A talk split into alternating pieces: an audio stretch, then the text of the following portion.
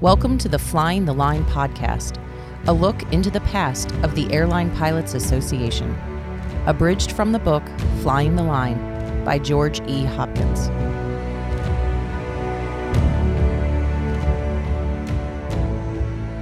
Chapter 1 What's a Pilot's Worth?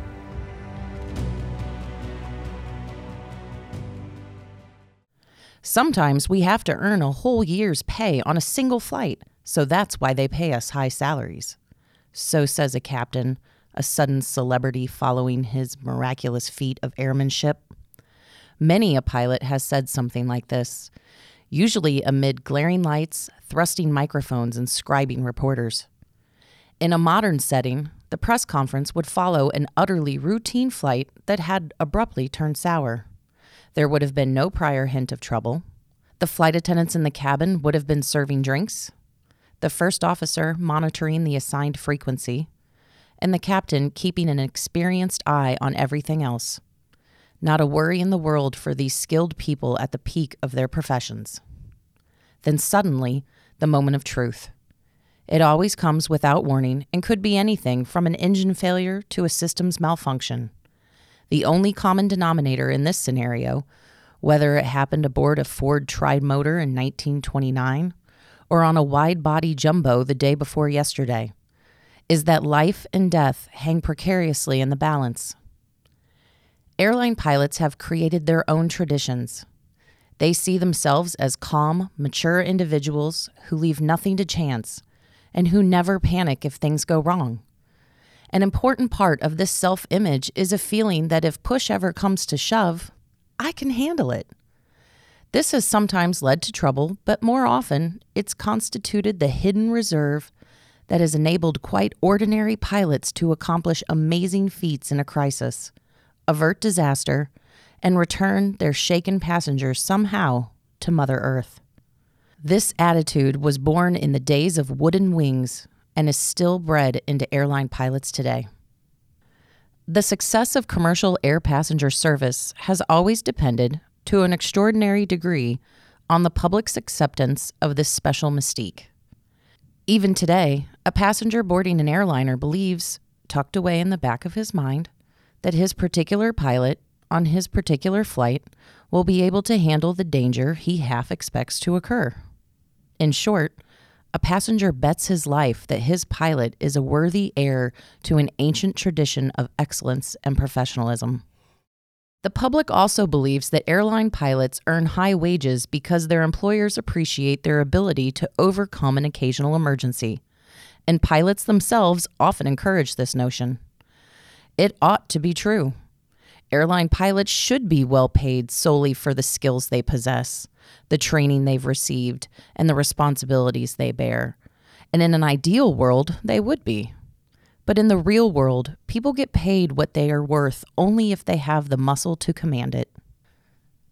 Skill, courage, and devotion to duty have less to do with why modern professional airline pilots have the best salary jobs in the world than do history and the Airline Pilots Association.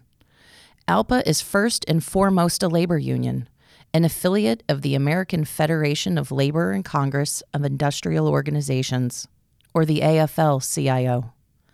It's also a unique professional association that has made enormous contributions to the air transportation industry, particularly in the safety realm, but that is something of a byproduct. ALPA's primary function has always been to make sure pilots got a decent wage. The corollary to this pursuit has been to see that they lived long enough to spend it. ALPA's founder and first president, David Behncke, knew from bitter experience how easily a clever airline boss could lure pilots away with sweetheart deal and personal plums. What kind of people created ALPA and nurtured it to today? How do we explain the courage it took to hold the center when the flanks were giving way? whence came the integrity of the Century airline pilots who defied the industrial power of Eric L. Cord in 1932.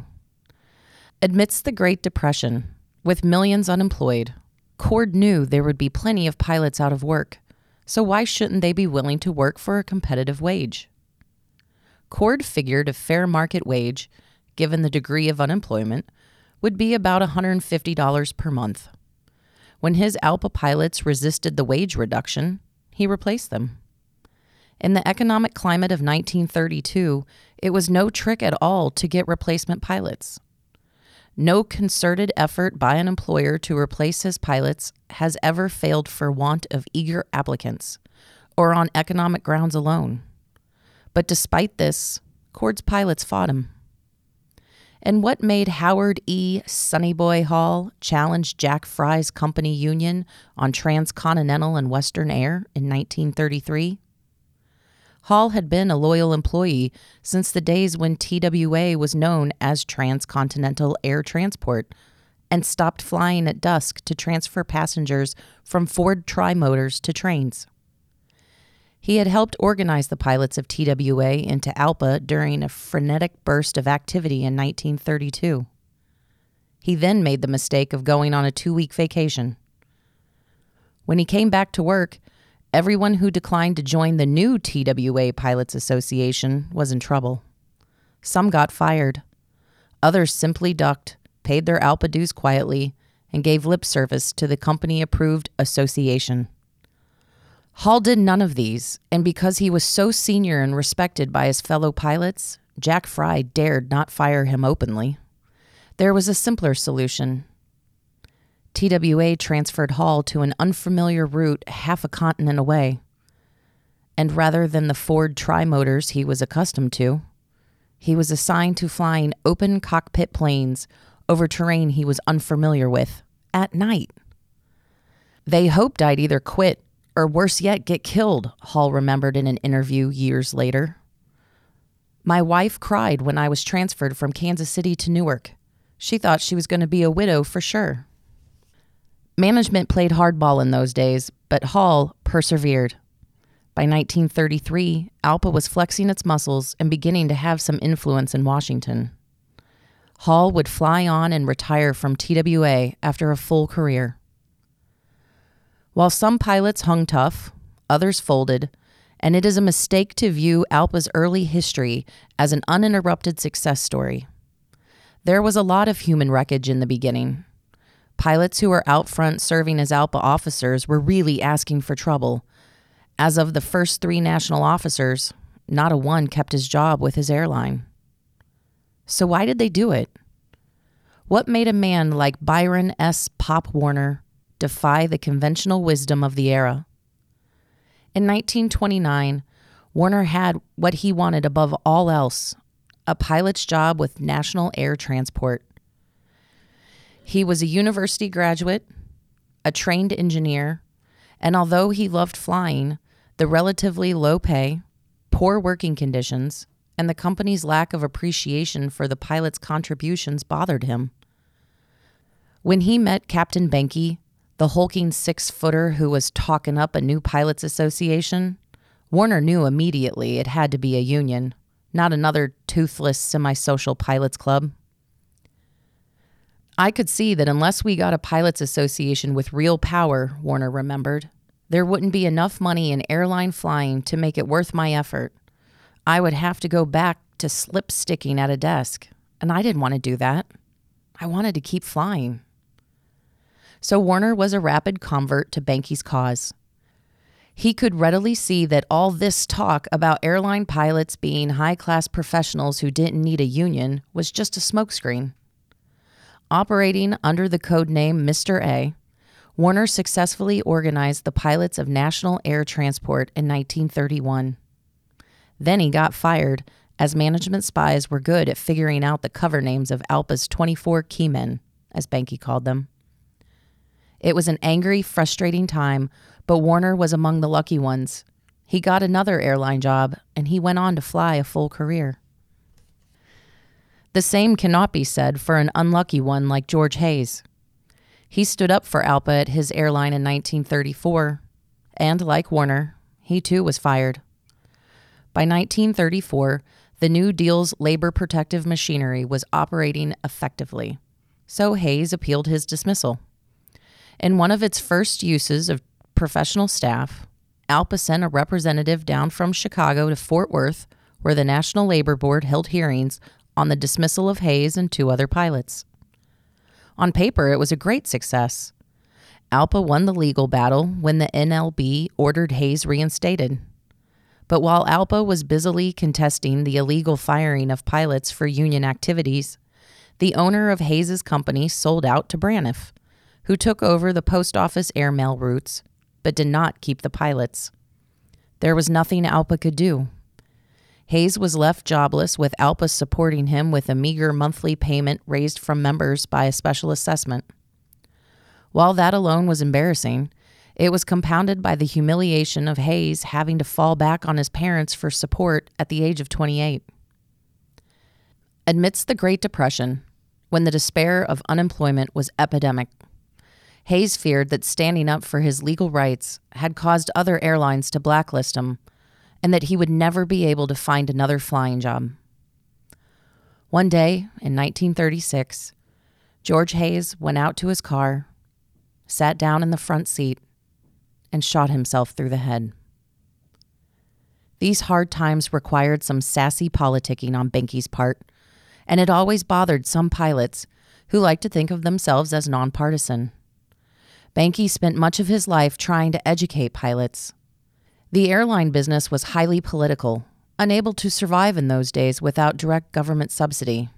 And Behncke, who was from Chicago after all, knew about the role clout played. As he began to take his first halting steps towards representing pilots in Washington, D.C., he found himself facing people with formidable political connections. Hard characters like the legendary Eddie Rickenbacker of Eastern and American steely eyed Cyrus Rowlett C.R. Smith.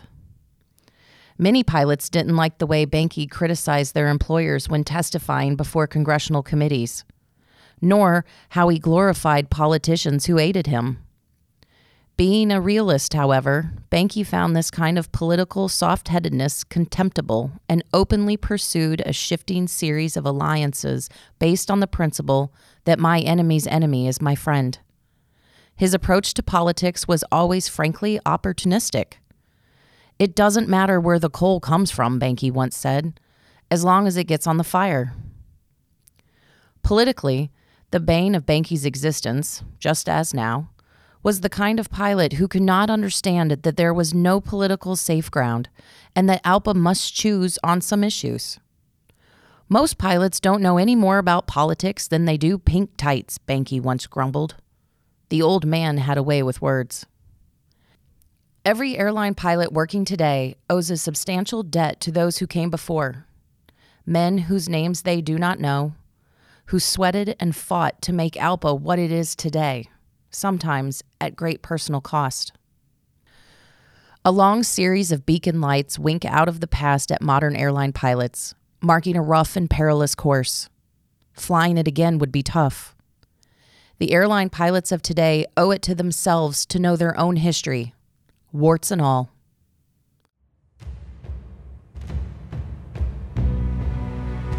Thank you for listening.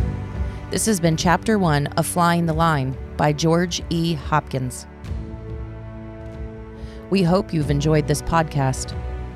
To listen and subscribe to more in this series, please check us out online at alpa.org or on iTunes, Stitcher, or other podcast platforms.